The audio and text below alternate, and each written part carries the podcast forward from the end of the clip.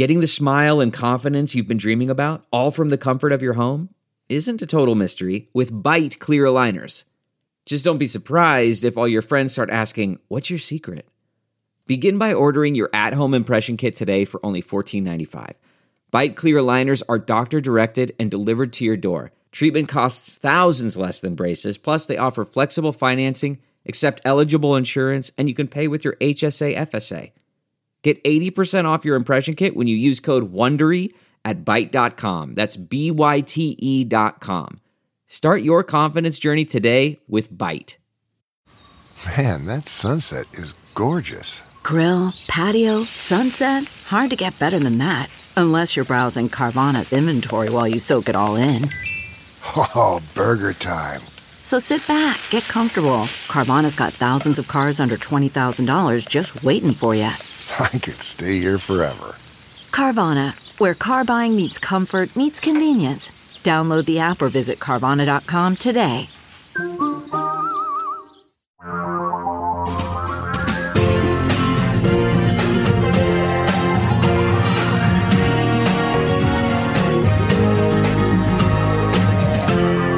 This is the Thom Hartmann Program.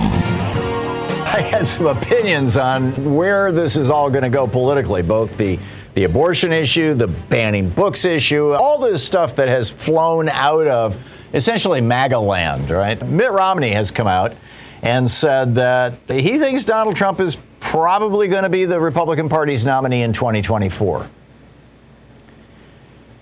Now, part of me is like, bring it on right? Because most of America has figured out that Trump is a con man and a grifter and all that kind of thing. And I don't believe that he can win another election. Part of me, though, is also very concerned that Trump, with a little help from Russia and some of his other friends, might, and particularly the fact that they're stacking packing these election commissions and boards all around the country. Every single one in Arizona, in Michigan, in Pennsylvania, in Georgia, every single one of these people who had stood in the way of Donald Trump overturning the last election and committing an actual coup has been replaced or is being challenged right now. Mitt Romney said, and I quote, I don't delude myself into thinking I have a big swath of the Republican Party. It's hard to imagine anything that would derail his support. So if he wants to become the nominee in 24, I think he's very likely to achieve that. And Romney has a pretty good insight into this stuff. He was once the Republican Party's nominee for president. A couple of weeks ago, he was booed in absentia. He was not even there at a Utah, he's the senator from Utah, at a Utah Republican Party meeting, which is pretty amazing. Is it possible that Donald Trump could be making a comeback? Or is it going to be Ron DeSantis? I mean, is the Republican, I guess the question is, and I put this to you very straightforward has the Republican Party gone full fascist? Predicate that on the assumption that Trump and DeSantis are actual fascists. They are willing to corrupt the state to gain and hold power. They are willing to lie to the people in order to gain and hold power willing to use the power of the state against their political enemies. I mean, just look at DeSantis, that one woman who, uh, you know, back a couple of years ago, who outed him for lying about COVID statistics for political purposes. And he had the police smash down her door and, and, and take her computers. So the question is Has the Republican Party gone full fascist? And if so, can they take over our government? In the 2022 and 2024 elections. I think this is a genuine threat. They have already taken at least 20 states in the United States, and those states are changing laws as rapidly as they can. Will the blowback against the Roe, against overturning Roe, be enough to awaken people and get them to the polls this fall and in 2024? I honestly don't know. I'm hopeful. We are very much at a turning point in the United States right now, and we have to acknowledge that. We have to recognize that. My rant from HartmannReport.com today the Supreme Court is using religion to alter what should be secular law. I mean, generally speaking, I, I, make this point in the article Democrats don't like to talk about religion. I mean, Democrats typically you ask about religion and politics, and they'll point out that Thomas Paine and Benjamin Franklin were atheists, and Thomas Jefferson and a bunch of the other founders were deists, which was very popular in the 1780s, 1770s. Deists are not Christians, and they're very close to atheists. Uh, they think that something started the universe, and it's just run according to natural law ever since and that uh, in two different places in the Constitution, the Constitution explicitly says that religion can't interfere with government and government can't re- interfere with religion. That's, you know, this is the story that Democrats will tell you.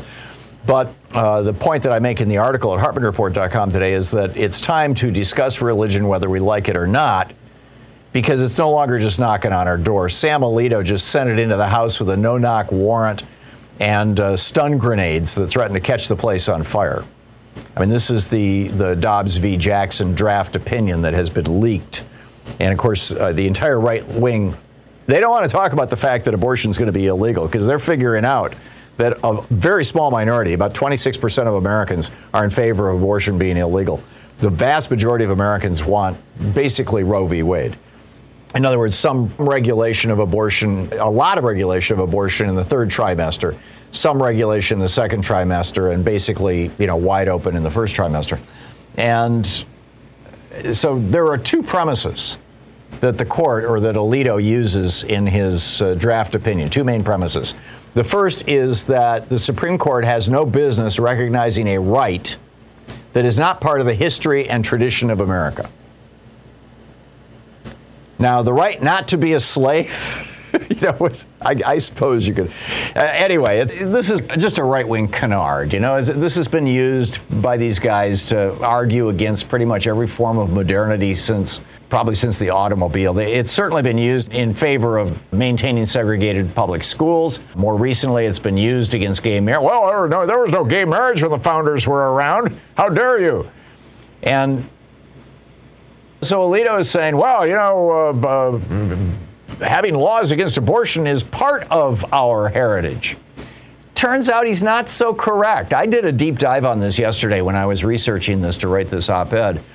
The year that Virginia got their anti abortion law, and it was actually not even an anti abortion law, it was, an, it was a, a law regulating abortion, who could perform abortions, was 1847. That was the year that the American Medical Association incorporated.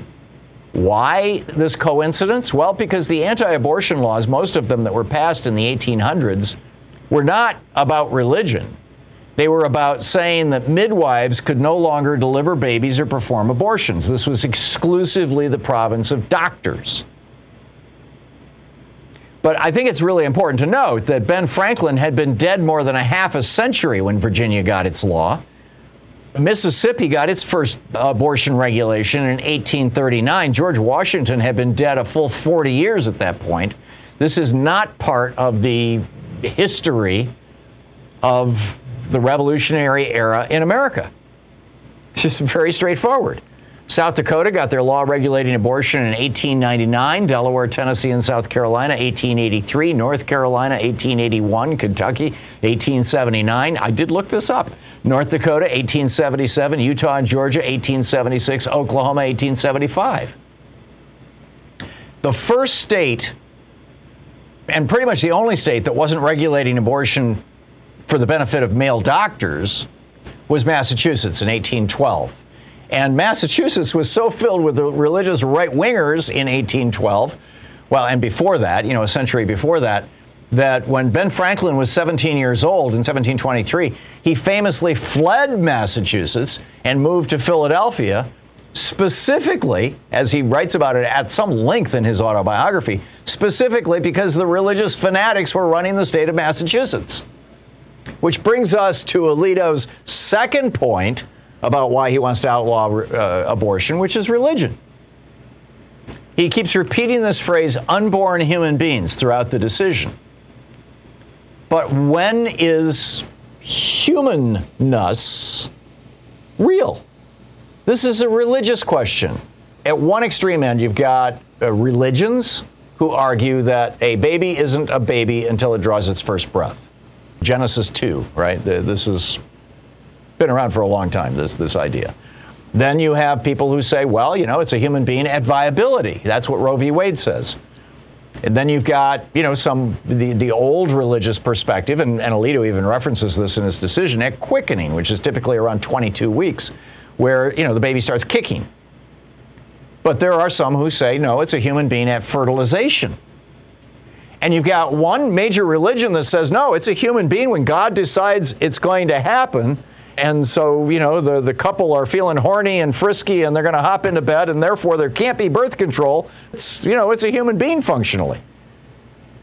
Even though the, the egg is not yet fertilized.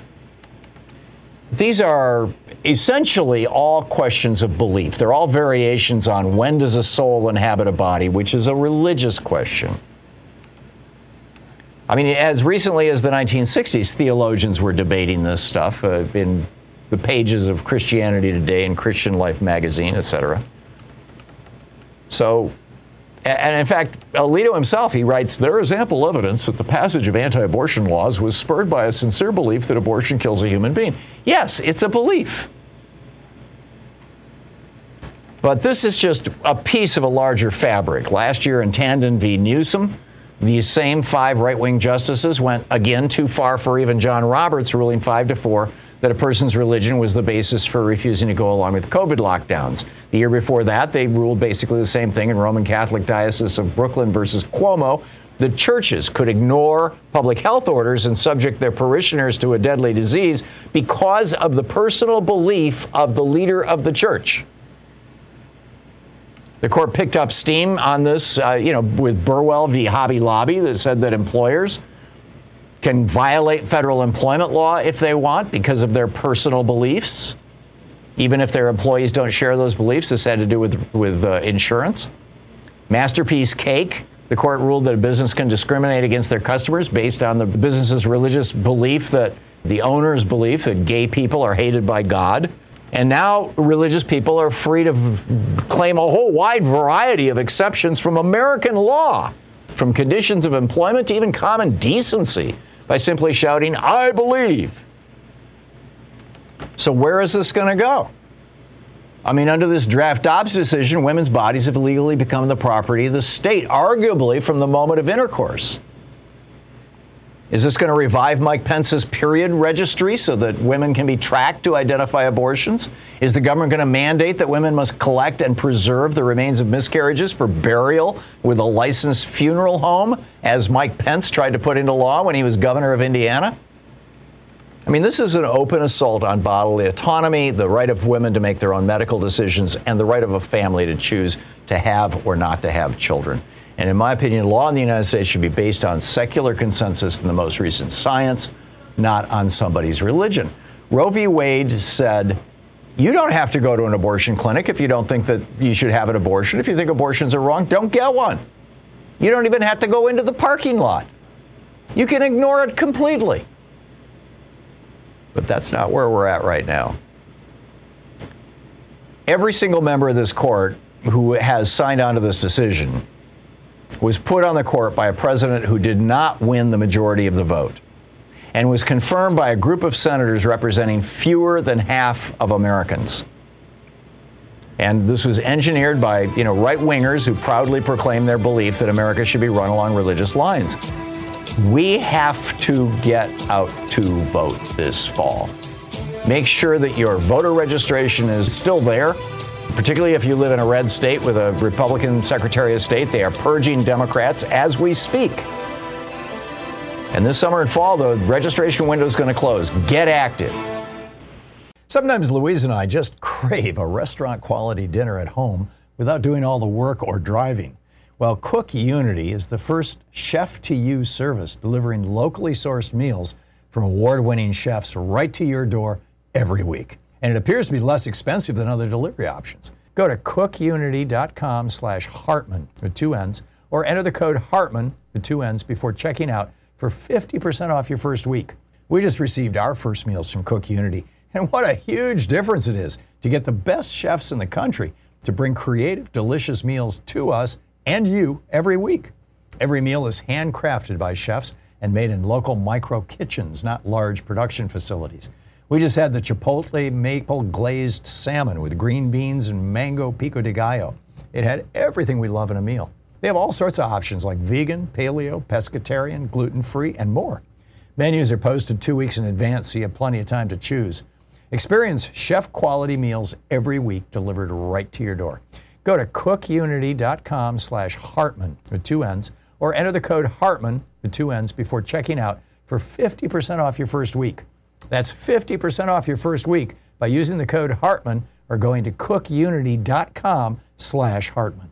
CarMax is putting peace of mind back in car shopping by putting you in the driver's seat to find a ride that's right for you. Because at CarMax, we believe you shouldn't just settle for a car, you should love your car. That's why every car we sell is CarMax certified quality so you can be sure with upfront pricing that's the same for every customer. So don't settle. Find love at first drive and start shopping now at CarMax.com.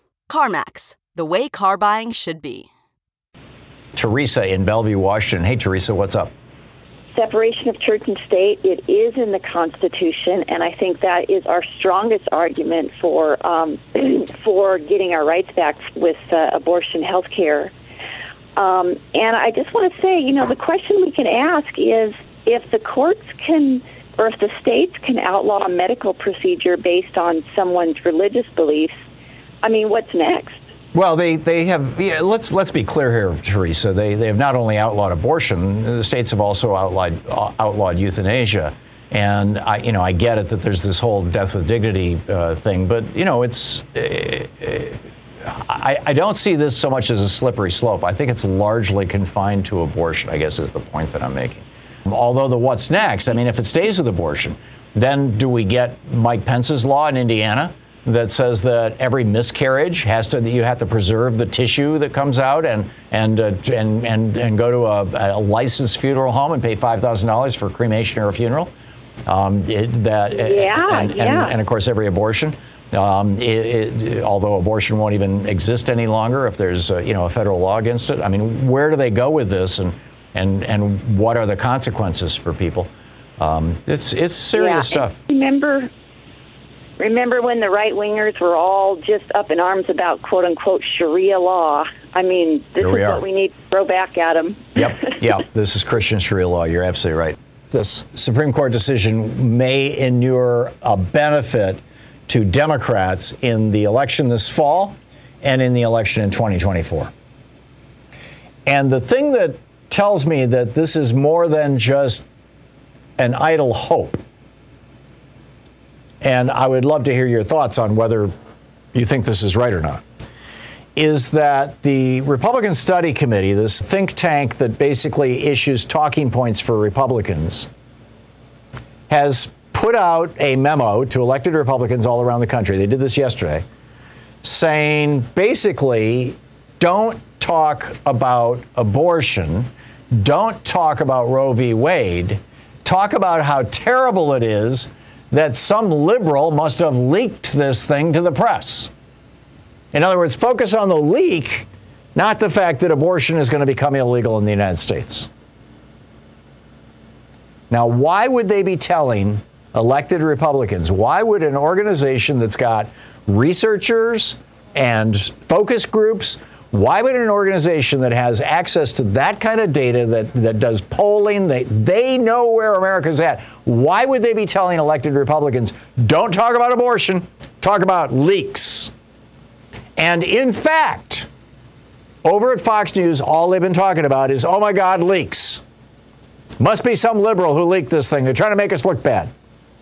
Well, the odds are actually much higher it was a conservative who leaked it uh, because they're you know they're they're afraid that some of these uh, that Roberts is lobbying some of the five right wingers who have signed on to this tentative agreement by Alito. He's been lobbying them to soften the blow, as it were. If a conservative leaks this, that will pretty much cement it in place. You know, I agree with that. But still, on Fox News and on Right Wing Hate Radio, pretty much all you're going to hear right now is about the leak. You're not going to hear them say, abortion should become illegal. Because only fewer than a third of Americans agree with that.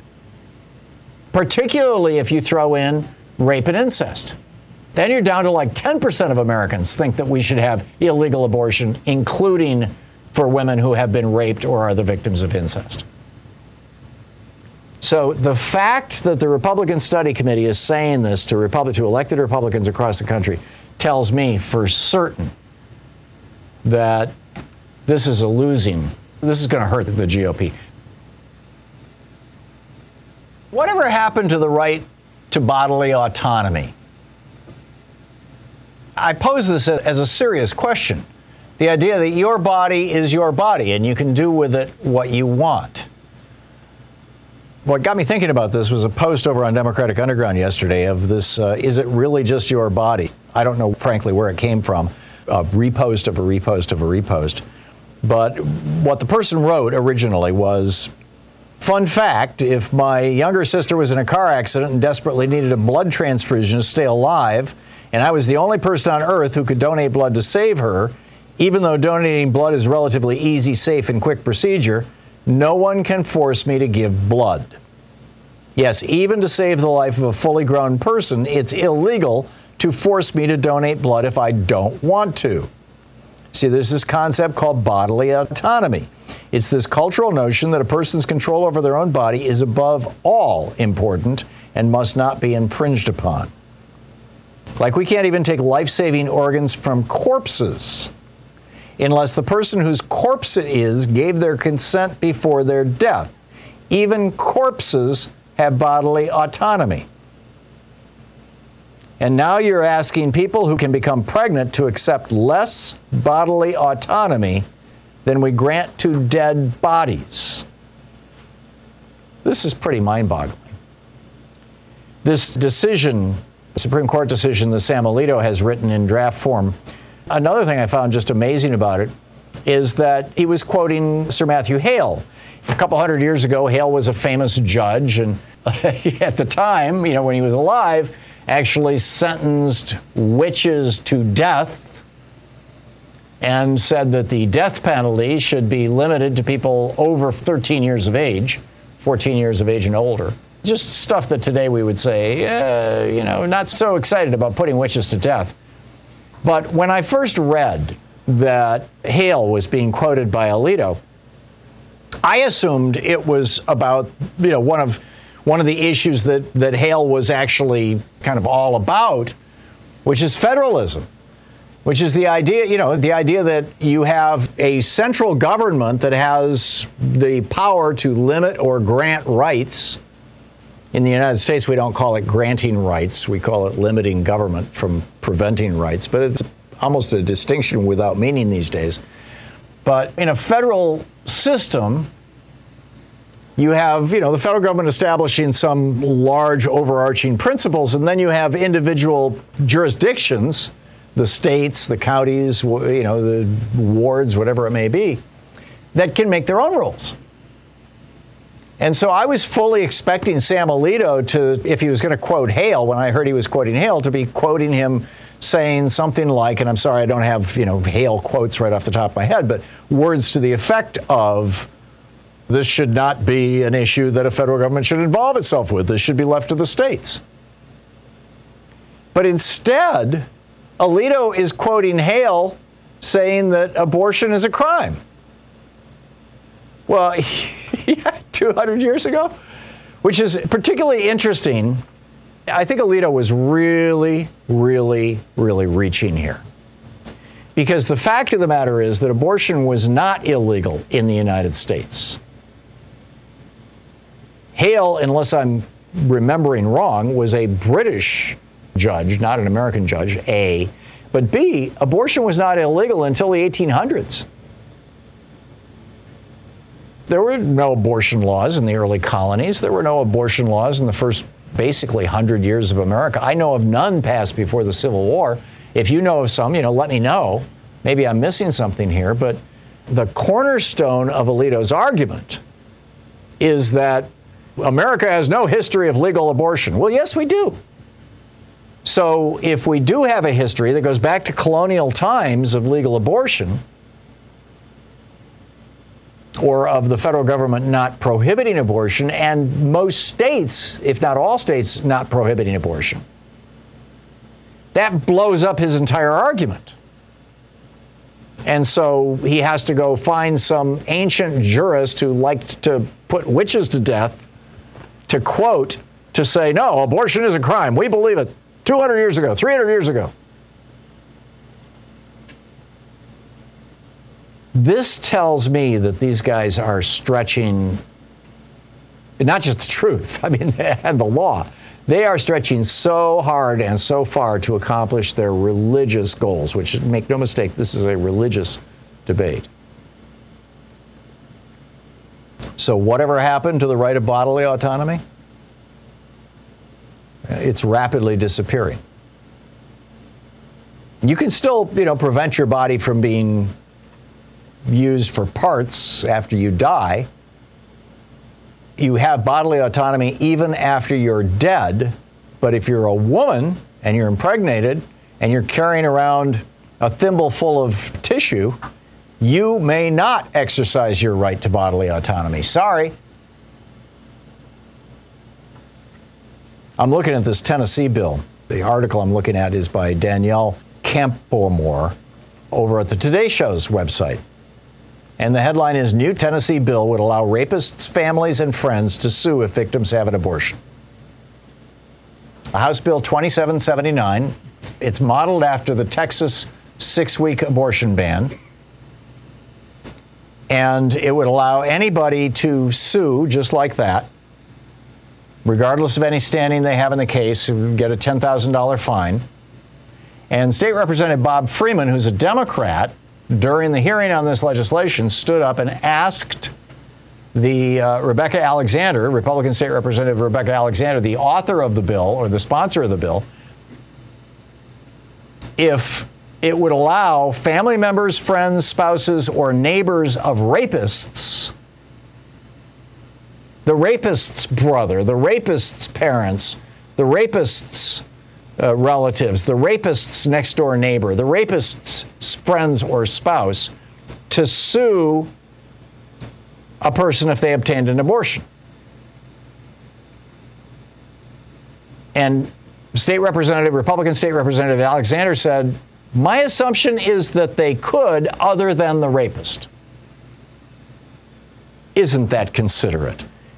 In Tennessee, only the rapist won't be allowed to sue if a woman gets an abortion after she's been impregnated by rape, by a rapist.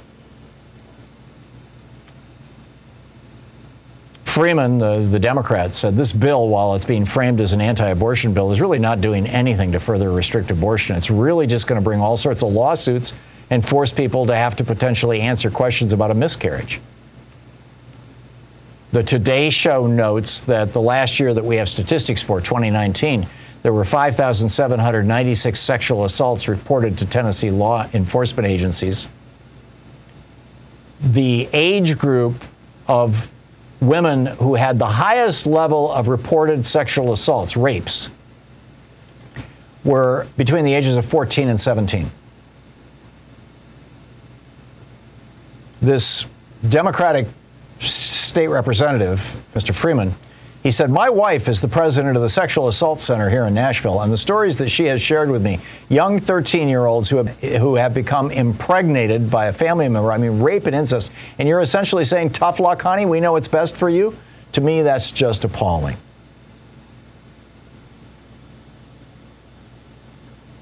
Just amazing.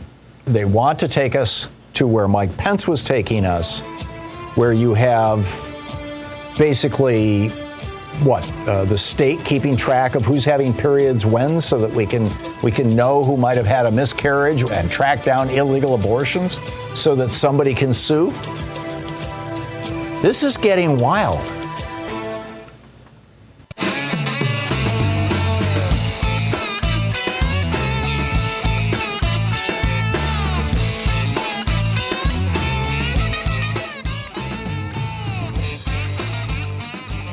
What are the economic impacts for women, for society, for America of the loss of the right to abortion as we're on the verge of Roe v. Wade being struck down? We'll, we'll see how how this decision gets tweaked between now and June or July, but it, it, it, looks like a pretty certain thing. Noreen Farrell is on the line with us, civil rights attorney, executive director with Equal Rights Advocates. Equalrights.org is the website.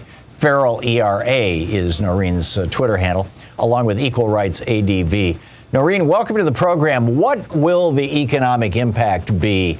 I, I you know, I think it's, it's fairly obvious the some of the other more emotional and family impacts, but the economic impact of this.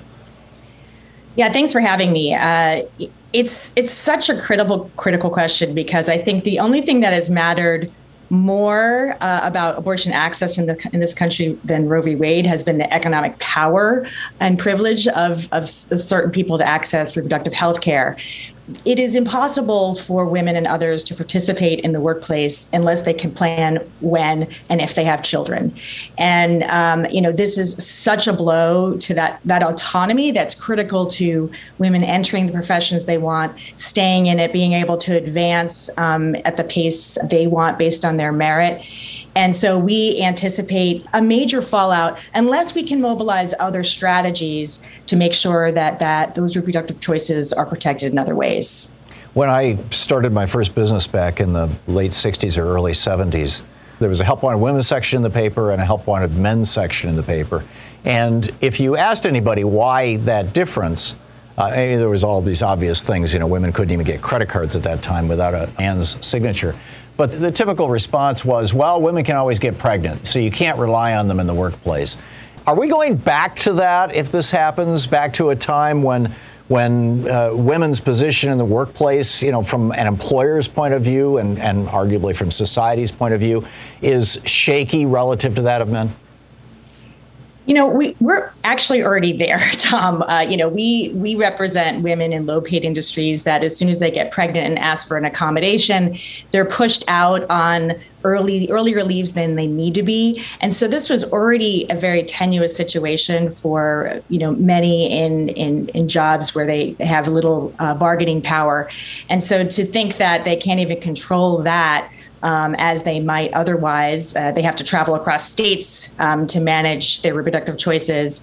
It, it really um, it really builds on what we see most, especially in low paid industries, about that exact thing that women's pregnancies are continually used to against them, or the fact that they could become pregnant um, is you know we know that that bias is real in the workplace, and uh, this can only compound that. You are a civil rights attorney. Can you put this in the context of civil rights law and, and the civil rights movement and the women's right movement, rights movement that, uh, you know, arguably, you know, goes back to the founding of the republic, but most visibly since the 60s and 70s. Um, how those two movements are, in, in many ways, part of the same stream? Yeah, I mean, look, I, I think that uh, early in the civil rights movement, the understanding that reproductive bodily autonomy was just a tenet of uh, economic freedom and advancement in work and school. And so those have, have gone hand in hand in terms of the movement. And I think that, I think in some levels, obviously, uh, Roe v. Wade never guaranteed abortion access. We've had legislative process like the Hyde Amendment, refusing to pay for abortions for poor women uh, women who can, who don't have the resources to access this. So it's it's really it's it is just um, it, it's a picture of a lot of um, intersecting needs and movements, not just of women, but of gender expansive people that intersect with with what you know people are experiencing as people of color and immigrants. And so, you know, we really view that it's going to be incumbent upon the movement to see itself as intersectional and partnering um, with um, previously siloed other pieces of the economic and, and civil rights movement to really address the harm and the fallout from this particular decision. To, to, to, to what extent do you see this decision altering, specifically altering the status of women in America, and and and how how is that going to? I mean, it, only, fewer than a third of Americans are in favor of Roe v. Wade being overturned. This is very much a minority decision. It was made by uh, justices, all of them who are voting for this, who were uh, put on the court by, by presidents who did not win the majority of the votes. you know, the Senate uh, is blocking anything to do about this by Republicans who don't represent a majority of Americans. I mean, this is bizarre. Um, uh, how, how is this going to affect movement politics in America and, frankly, partisan politics? You know, I, I, obviously we anticipate and hope a very energized space, um, but you know, I want to, you know, we also really want to emphasize that this decision, in order to energize that base, this decision does not stop at abortion. There were a number of cases referenced in Justice Alito's decision, draft decision, that implicate the right of privacy, the right to contraception, interracial marriage, uh, same-sex marriage and so, you know, all of these rights are potentially implicated by the analysis of Alito. Now, whether or not the more moderate judges can pull that back in the final the final decision remains to be seen. But I really read a decision that uh, of, a, of a justice incredibly emboldened, not just by four other justices, but by um, many behind the country, really energizing its base with this partisan issue. I do think that. Um, to the extent that there will be a, a potential legislative um, or, or, additional constitutional move uh, passing the Equal Rights Amendment finally, um, that is contingent upon a Congress that is not completely, you know, stalemated and filibustered. We need to get people to the polls, um, and and and both and both sides will likely be doing that to energize their base, um, because this is coming down to, you know, base autonomy, freedom, the ability to make your own life decisions. And uh, it the, the last line of defense in our courts is completely gone. There has been a green light not only to Mississippi, but the 26 other states that have uh, enacted these abortion bans or that are considering them. I think there are about 13 that have trigger provisions just waiting for this moment. And so the impacts are going to be real, immediate, economic um, and and fundamental justice impacts that uh, you know I, I, think that there's hope that it'll galvanize people to the polls. We're talking with Noreen Farrell, the civil rights attorney and executive director of Equal Rights Advocates. Um, uh, equalrights.org is the website. To wrap this up, could you tell us a little bit about Equal Right Advocates and you know what y'all are doing and, and how people can get involved? Thank you. And it is equal rights advocates because we have we you. have we have plural rights. Um, we're an organization that's been around for nearly 50 years, fighting for gender justice at all its intersections and race and class and LGBT status, et cetera. Um, in the courts, um, we've we've litigated before uh, you know the Supreme Court justices on core economic uh, workplace justice issues. We really push bold policy reform. Uh, we're working uh, to combat poverty, work workplace justice, uh, family friendly workplaces um, in California and in states across the country. And hopefully one day we'll be able to actually make some movement at the federal level so that our rights don't uh, rely on our zip code. And we're doing that in partnership with a lot of people in this movement. And, uh, you know, we're really grateful that we're standing together at this very devastating time for the movement. Indeed, it is. It really is. And, and hopefully it'll be a launching pad for the next phase. Noreen yes. Farrell, thank you so much. Thank you so much. Great talking with you. Equalrights.org is the website. Farrell ERA is Noreen's uh, personal Twitter handle, and Equal Rights ADV is the organization's Equal Rights Advocates Twitter handle. Quick math. The less your business spends on operations, on multiple systems, on delivering your product or service, the more margin you have and the more money you keep. With higher expenses on materials, employees, distribution, and borrowing, everything costs more. NetSuite is the number one cloud financial system, bringing accounting, financial management, inventory, HR, all into one platform and one source of truth. With NetSuite, you reduce IT costs because NetSuite lives in the cloud with no hardware required. It's accessible from anywhere. You cut the cost of maintaining multiple systems because you've got one unified business management suite. You improve efficiency by bringing all your major business processes into one platform, slashing manual tasks and errors. Over 37,000 companies have already made the move. So do the math. See how you'll profit with NetSuite. By popular demand, NetSuite has extended its one-of-a-kind flexible financing program for a few more weeks. Head to netsuite.com slash Hartmann with two N's. netsuite.com slash Hartmann. That's netsuite.com slash Hartmann. Okay, picture this. It's Friday afternoon when a thought hits you. I can spend another weekend doing the same old whatever, or I can hop into my all-new Hyundai Santa Fe and hit the road. With available H-Track all-wheel drive and three-row seating, my whole family can head deep into the wild. Conquer the weekend in the all-new Hyundai Santa Fe. Visit HyundaiUSA.com or call 562 for more details. Hyundai, there's joy in every journey.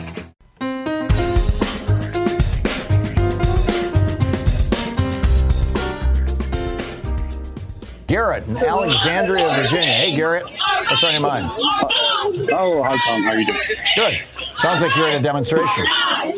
I am standing in front of the Supreme Court right now, actually. And first and foremost, we need a lot more people out here. If you are of age and you are considering contraception, start it now. If you have kids or know any kids, let them know that they can go to their doctor in most states without their parents at a certain age and can start contraceptive care before being 18 without the knowledge of their parents. Just look it up by by state law. Mm-hmm. And really, if the other thing we need to do, just as a country, is talk about and teach sex education to to kids because I can't tell you how many patients I've had come in that still believe you cannot get pregnant the first time you have sex. Wow. Wow. Yep, sex education is really important. Garrett, I'm, I'm sorry that we're just being overwhelmed here by, by the audio behind you, but uh, I look forward to talking to you again about this subject. Thank you very much for the call. Tom in North Hollywood, California. Hey, Tom, what's on your mind today? Anybody in the listening audience or anything can come up with a different word than Christians because these people are not Christians. No, they're these religious fundamentalists. These people are religious fundamentalists. These or the Christian Taliban. Right. Some well, not, not even that. I mean, to me, a Christian means someone that's following in the footsteps of Christ, doing as Christ would have done. That's what Christian means well, to me. And there are very few these Christians. people don't do. these people don't do anything that has to do with Christianity, yeah. and for them to even be able to hold on to that title is absolutely ridiculous. Yeah. So I would just really ask that if there's a way that anybody in the listening audience can come up with a different name. I thought of Chino, Christian and name only um, you know, or zealots, um, or like I said, there's maybe someone out there that can come up with a name, um, because I consider myself a Christian, but I'm a Christian because I follow in the footsteps of Christ. I try to live my life like Christ did. I also am someone that is um, um, against. I, I am. I am so pro-life. I'm pro-life when it comes to um, uh, a woman's right to choose, but I think it's her choice. I am pro life when it comes to war. I am pro life when it comes to capital punishment. I am pro life when it comes to everything under the ground. Um, and these people are not. Yeah. These people do not deserve the, the well, these are the same people who say that you know uh, you shouldn't be allowed to have an abortion, but once that baby is born, we don't want to educate it. We, we don't want to pay for housing or food or you know uh, health care. Uh, you know, it's uh, no, it's, it's your problem now uh, now that we've forced Correct. it on you. Yeah, yeah. Tom, good points all.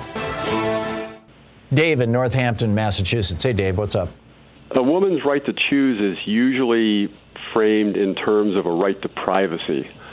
And I've always wondered why uh, at least a religious freedom argument wasn't included in there because the whole notion, uh, the whole argument for the anti choice side is that personhood begins at conception. And that's a religious and moral and philosophical position that is not shared by by uh, even the mainstream Protestant or Catholics, and it's certainly not shared by the main uh, the you know the predominant uh, numbers of Americans. So I, I wonder why, uh, if you had any insight on on why a religious freedom argument uh, on behalf of choice wasn't included more in the arguments that were made. I do, and I've been rolling around an op ed for, for a couple of days about specifically that, because it's quite clear to me that this decision of, of the Supreme Court um, is not grounded in science. It's not grounded even in politics. It's grounded in religion.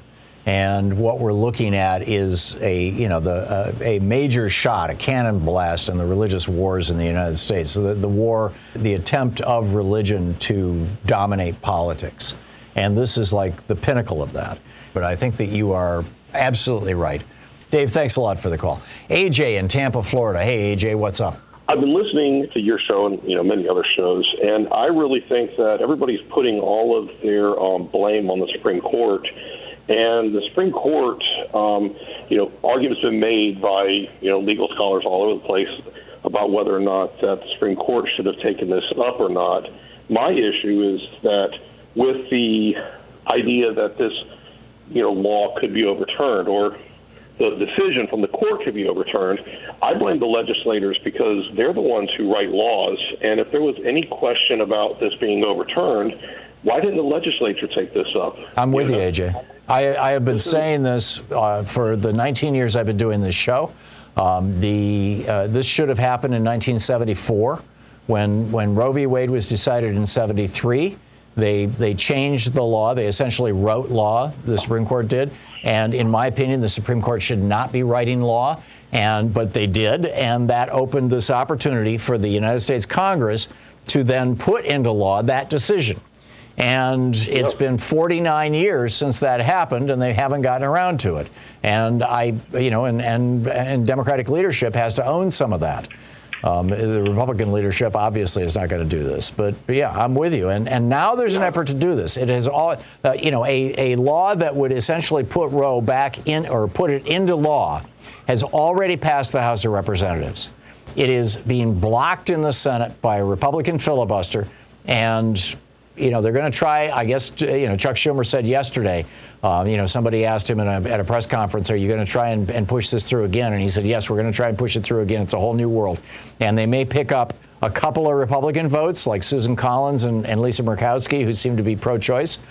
I don't know if there are any other Republicans who are pro-choice, but then you've still got Joe Manchin, who is, uh, you know, who's anti-abortion, who's, who's, you know, a forced pregnancy guy, and and uh, you know he he's applauding this decision by the Supreme Court.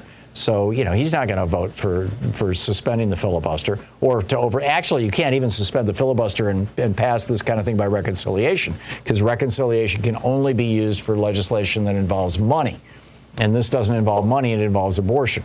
So it's going to require 60 votes in the Senate. And I don't know where we're going to get those 60 votes, AJ. Well, what I would what I would love for I mean you've got a platform and a lot of other people have a platform is to use this as the lightning rod to congressmen that hey, every time you guys are inactive on anything, it doesn't matter what the legislation is, and you leave it to the judiciary to make the laws, then they have the potential of voting on laws that we don't want. And, you know, instead of blaming the Supreme Court and blaming, you know, the conservatives that have been put on there, why don't we put the focus on where it's supposed to be, on Congress, and, and stop blaming the Supreme Court? It shouldn't have been their decision anyway. You know, in 1980, when Ronald Reagan uh, chose George Herbert Walker Bush as his running mate, at that point in time, George Herbert Walker Bush's wife, Barbara, was heavily involved with Planned Parenthood. They were big advocates and big donors to Planned Parenthood. They were totally pro choice. Ronald Reagan was totally pro choice. He had signed the most liberal abortion bill in America as governor of California, including state funding for abortions. Reagan was all in on all that stuff. But they came, they, they needed votes. And uh, George Herbert Walker Bush's son, George W. Bush, they, they essentially hired him as a campaign consultant. He had overcome alcoholism by embracing evangelical Christianity. And he was like, hey, there are millions of people in the churches, and you need to reach out to these people. And one of the ways you can reach out to them is to change your position on abortion and become, uh, you know, and, and start advocating for the overthrow of Roe v. Wade. The response of most of the institutional Republicans in 1980 was, yeah, that's never going to happen. And George W. Bush, and, you know, Ralph Reed and all these other guys, their response was, of course it's never going to happen, which means you'll be able to use it as an issue that will help you win elections for decades. Well, they've been doing that. They, you know, you got the Hyde Amendment in there that gets attached to almost every single piece of legislation that says that yes, this military appropriations bill cannot be used to fund abortions. Yes, this housing bill cannot be used to fund abortions. And so Republicans have been using this abortion issue for literally 40 years to leverage votes and wave this flag of how wonderful they are and frankly, I think Democrats need to start doing the same. We need to come up with our version of the Hyde Amendment. that says that you may not restrict a woman's right to get an abortion or to have access to birth control. And we need to be pushing this really, really hard. It's very straightforward stuff, and frankly, I think it's good politics given that fewer than 30% of Americans actually think that abortion should become outlawed in the United States. Okay, picture this. It's Friday afternoon when a thought hits you. I can spend another weekend doing the same old whatever, or I can hop into my all new Hyundai Santa Fe and hit the road. With available H track, all wheel drive, and three row seating, my whole family can head deep into the wild. Conquer the weekend in the all new Hyundai Santa Fe. Visit HyundaiUSA.com or call 562 for more details. Hyundai, there's joy in every journey.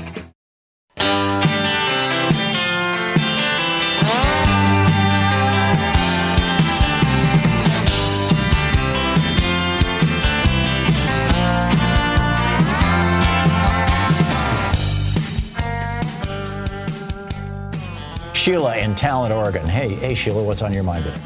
the Supreme Court decision and what it's going to do to women's uh, rights. Are you familiar with John Stuart Mill? I am.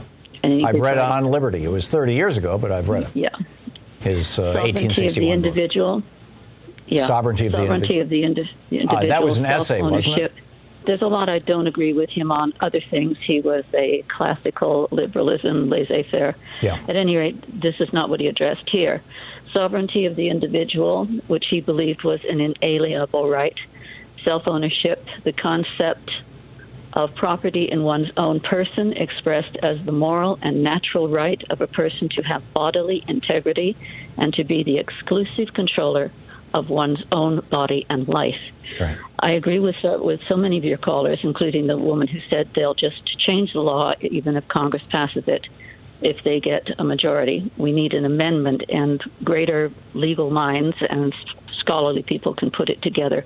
But we need an amendment for the sovereignty of the individual, and we need it enumerated with health choices, productive choices, reproductive choices, gender choices, marriage choices. We need to protect the people because the 14th Amendment didn't do it, and Roe v. Wade, um, it, it, it wasn't enough. And when it comes to a de- the definition of the individual, as a, it is a being of singular and independent of a group, class, couple, association, or association. So a fetus, in essence, is not an individual. It is attached by a placenta. It is supplied blood and nutrients from the woman's body. It is basically an appendage of her body, though it be temporary.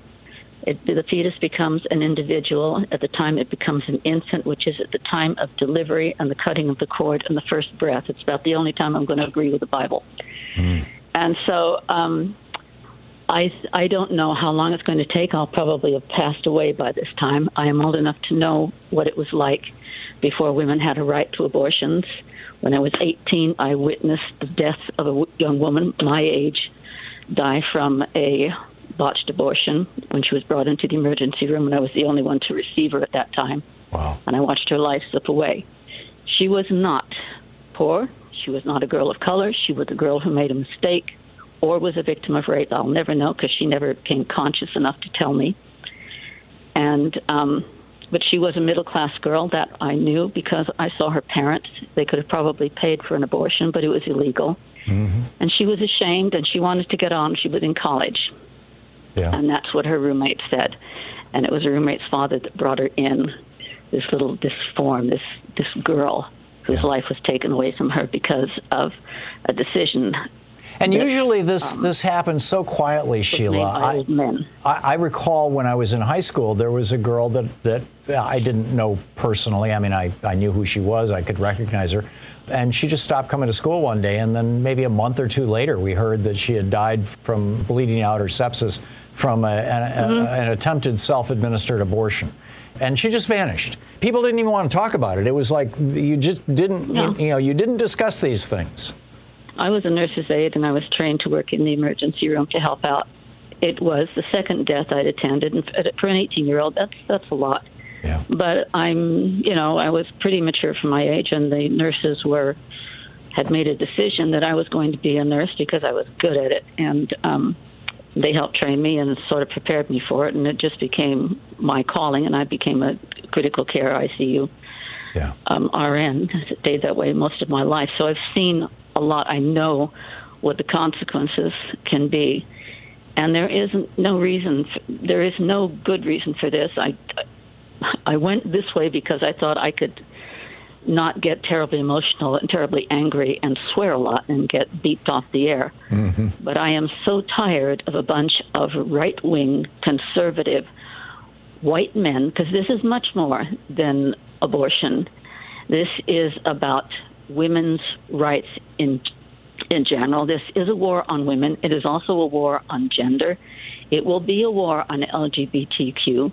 It is it's just they want something that they think is American, and it is not. And as somebody who's a mongrel with family from in the indigenous community of Montana to the Roma community of the Ukraine, I am so effing mad I could just about run over somebody twice. Yeah, I get it. And it's a good thing I'm not in Washington, D.C. I get it. Sheila, thank you so much. Thank you for sharing your experience and your, your okay. wisdom and story with us. Good luck and, and keep it up because um, there are a few lights in this darkness right now. And I just look at the young girls and I say, do you just you just go because pretty soon they'll tell you you can't tattoo yourself or pierce yourself because your body's a temple and their God says you can't do that. Right. Yeah. No, it's coming. It's coming. uh, Sheila, thank you. Thank you so much. Luigi in Pensacola, Florida. Hey, Luigi, what's up? Wow, how do I top that? She was great. Yeah. a couple of things, if I may. First of all, I was I was catching up in my reading last night, and I was reading your Hartmann report for April 29th. In it, you mentioned uh, that Representative Ileana Ross Laitman sponsored uh, Hates House Resolution 748, the Child Interstate Abortion Notification Act. And I know how precise you are and everything, because believe me, I have files of everything you you uh, put on, I, I print out and keep files on it. And Ileana Ross Laitman did not run, so it may have been another year. Did, she did not run. She's no longer in the Congress. I remember ah, Ileana when okay. I, was, I, I pulled that off a news story, and it must have been from a previous news cycle. My apologies, uh, Luigi. Thank no, you for no, sir. I just wanted. To, I'll go fix it. Yeah, and I, I knew that I knew her and her husband Dexter. He was crazy. The man was a brilliant man. He was my state senator, and he would argue with the columns, and as people stood away, he would argue forcibly with the the, the granite columns in the state capitol in Florida. And then next day to see his wife show up, Ileana, she was bruised, black-eyed. He was very abusive. Oh, you mean he was actually legitimately mentally ill? Really yeah, crazy. he was. Yeah, wow. Yeah, Amazing. but on, on an optimistic note that you talked about, I read this morning that Michigan State Representative, uh, what's his name, Robert Regan, lost his election to a Democrat in Michigan, and he was when he was, uh, and what's her name? Her name is Carol. Good grief, I had it written down here and I can't say it. Anyway, he was the gentleman. No, I can't say that. He was the person when asked about a rape section of the abortion bill in Michigan, and that it didn't provide, you know, for for rape and, uh, and and he was asked about incest and stuff, and he was asked about this. But what would he do with his three daughters? And he told. He, I, I know you've, you've heard this. He told the reporter, "Well, I just tell him to lay back and enjoy it." Right. I, re- and I recall he that. lost his election. That's good night. news. That's good news. Uh, And, it- he, and know. it's a heavy Trump area. Yeah, he's So- he's this this uh, cycle, this version, this Michigan's version of Todd Akin, the the the uh, Missouri guy who who said that uh, you know when it's a legitimate rape, the woman's body shuts down and pregnancy never happens. Yeah. Right, right. Luigi, Yeah. thanks a lot Thank for the you call. so and much, I, I will check I out that. you. Thank you. I, I appreciate it. Thank you. Back at you. Margaret in Weaverville, California. Hey, Margaret, what's on your mind today? Well, first of all, thank you for what you do. You're welcome. You are a light. The one point I'd like to make is we hear about women saying they have the right, and that doesn't seem to cut it, and it doesn't seem to make any difference. So, why don't we go to the child? And why don't we ask, why are these children going to come into the world that are unwanted? Thousands of children are going to come into this world unwanted. Why can't we have compassion for those children and try to make a point that they're not going to come into this world just because they have life that is going to be great? In the Freakonomics book, and I don't know if this research has stood the test of time or not, this book came out about a decade ago and it was a big deal when it came out. But in that book, they argued that the reason that crime rates started declining really substantially in the uh, early 1990s was because most crimes are caused by young men, and that 20 years before that, 1973, abortion was legalized, and as a consequence, there were fewer unwanted children. And those fewer unwanted children did not grow up to become criminals in the 90s. And so, uh, you know, the, the, the, you know, looking at this through a purely kind of academic uh, uh, uh, lens, which is hard to do, I get, but, um, and I get the emotion in your voice, but um, the, the major impact will be that 20 years down the road from now, you're going to see a big spike in crime because unwanted kids tend to become criminals. Sadly. Just ask anybody who's worked in the foster care system. Did you want to make another point before I move along to another well, guest? I, I just heard Vice President Harris saying, you know, how dare them Mm-hmm. say that we can't do anything that we want with our bodies. Well, from the beginning of time, we can't go and sell our bodies. We cannot make money at our bodies, so we really can't do anything that we want with our bodies anyway. It's true. And once again, this has have been laws that tend to inure benefit to men rather than anybody else. Margaret, thank you. Thank you very much for the call. Jill in West Collingswood Heights, New Jersey. Hey, Jill, what's on your mind today? Hi, Thom. How are you today? I'm great. What's up? I just have a quick branding idea Mhm. that I came up with for the, the bounty hunters and vigilante laws going after Right. people having abortions. I think we should start calling them Judas laws because they're making money on turning in innocent. I think vigilante laws is pretty strong. Judas, Judas- religious right, we get it. Yeah, it makes a lot of people recoil. I get it. Okay, thank you very much for that, Jill. I appreciate the call. Susan in Portland. Hey, Susan, what's on your mind today? You're telling me that me jumping off my dresser and giving myself a self abortion when I was 12 years old after being raped by one of my brothers, I would have been put in jail, but my brothers would not have been put in jail, which is what happened. There's way too many of us that are victims of incest, even younger than me. You know, 11, 12 year old. I'm from rural Oregon. I'm from flipping Albany. Yeah. You know, Yeah. and This actually I had happened to you. jump. Yes. Oh God, yes. I had to jump off my dresser, and and you know what- you know what resonates in my hearing this whole thing. What resonates in the back of my mind is hearing some redneck woman or whoever saying, "I'm sorry to use the word redneck," but someone saying. Oh, buck up, girl! Just jump off the red dresser like us, us grown-up girls do. You know what I mean? I get it. I was a little girl and get it. totally afraid. And my brothers would not have gone to jail, but I would have. My brothers could have turned me in and gotten thousand dollars reward. That's insane. Susan, thank you for sharing your story. It's, it's, it's, it's tragic. Thanks so much for being with us today. What an intense topic. Thank you so much for being with us today. We'll be back tomorrow, same time, same place. In the meantime, don't forget democracy is not a spectator sport. If ever there was a moment we needed to remember that, it's now. So get out there, get active, tag, you're in. Be good to yourself and the people around you. We'll see you tomorrow. You've been listening to Thom Hartmann. For audio and video archives, visit thomhartmann.com.